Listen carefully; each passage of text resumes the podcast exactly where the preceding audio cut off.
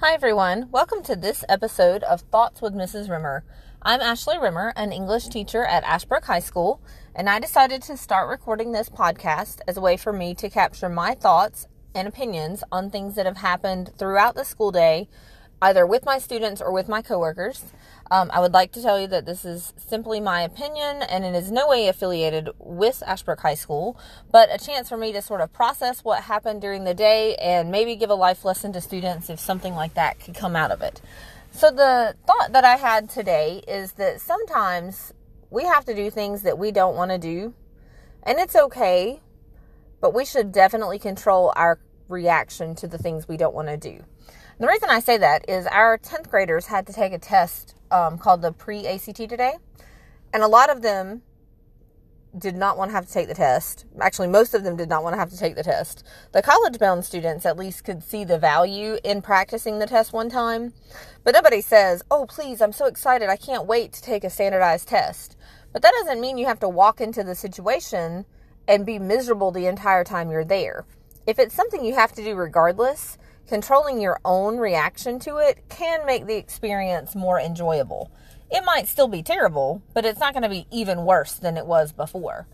So, like, whenever you have a circumstance, your boss tells you to do something, a parent tells you to do something, if you can't control what you have to do, you can control the way you go about doing it. And so, I think my thought for today is that it is okay sometimes to have to do something you don't want to do as long as you approach it with a positive attitude and maybe you can get something out of it. I also was thinking about that later when I was watching my own children play soccer.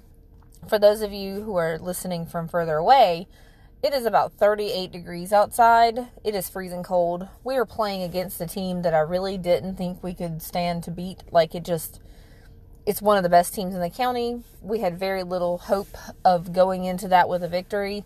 And it's a very cold day.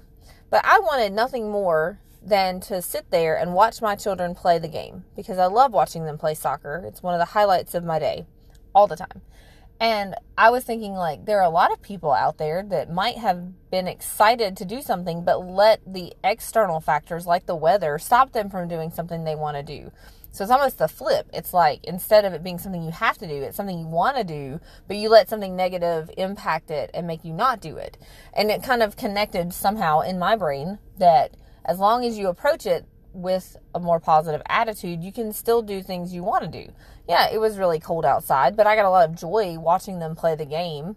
Yes, we did not win, but that didn't mean they didn't play well when they were in the game. And so I think just by controlling your attitude and approach to something, it definitely can make a huge difference. Another colleague and I were talking about sort of like life lessons we should pass along to students. And as we were talking, um, we decided that in life, you only need to do two of three things to be successful. You only have to do two of the three, and as long as you get two, you're probably going to be okay. And the three things are show up, work hard, and be likable. So if you show up and work hard, you're probably going to be fine at your job. If you show up and are likable, people probably aren't going to get as mad if you don't get as much accomplished. If you work hard and are likable, they're probably going to forgive some of the absences. But if you're not likable and don't work hard, or you're not likable and don't show up, or you just don't work hard and never there, like you're you're not gonna work. It's not gonna work out for you. And I think of the three of them, being likable gets you the most forgiveness because you can work hard all day long, but if you're not a nice person, people aren't going to be nice back to you. So I think it all comes down to a mindset and a mentality. And I think one of the hardest issues, or one of the hardest things for students to face, being that they're only 15, 16, 17 years old, is they do have control over the way they approach things. I think being a teenager, so many things in life are prescribed you have to do this. You have to go to school. You have to go to this. You have to get up at this time. You have to go to bed at that time. You have a curfew. You have to do these chores. And it's really hard to teach that as long as you approach things with an open mind or with a positive attitude, it's not as bad. And that's the lesson that I would like to get across with my thought for today. You have a huge homework assignment that you don't want to do and you spend an hour and a half complaining about it. You probably could have been done with that assignment 45 minutes ago. If you didn't want to do it in the first place, why would you drag it out and make it take up more of your life? I'm also going to try to apply that to my own life because there are definitely times when I roll my eyes about a meeting or I don't want to have to do a part of my job that's not the teaching part of my job that I love.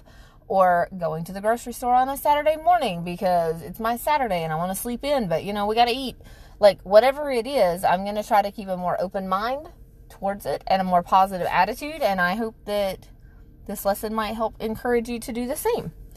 In any case, thanks for listening. Those are my thoughts for today. Um, please leave feedback if you want. And otherwise, I will talk to you next time. Bye bye.